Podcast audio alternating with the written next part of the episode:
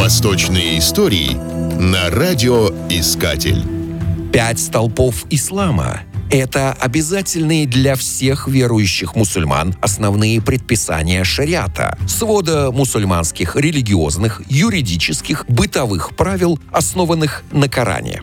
Столпы ислама не перечисляются в Коране, но известны из так называемого хадиса пророка. Каждое из пяти действий требует духовного осознания и внешнего признака намерения, равно как и правильного выполнения каждого действия. К пяти столпам ислама относятся шахада, намаз, ураза, закят и хадж – Шахада — это декларация веры каждого, единобожие и признание пророческой миссии пророка Мухаммада. Намаз — пять ежедневных молитв. Ураза — пост во время месяца Рамадан. Закят – обязательный для каждого правоверного налог в пользу нуждающихся или бедных. Хадж – паломничество в Мекку хотя бы раз в жизни. Порой шестым столпом ислама называют джихад, который обозначает, с точки зрения религиозных толкователей, прежде всего борьбу с собственными страстями.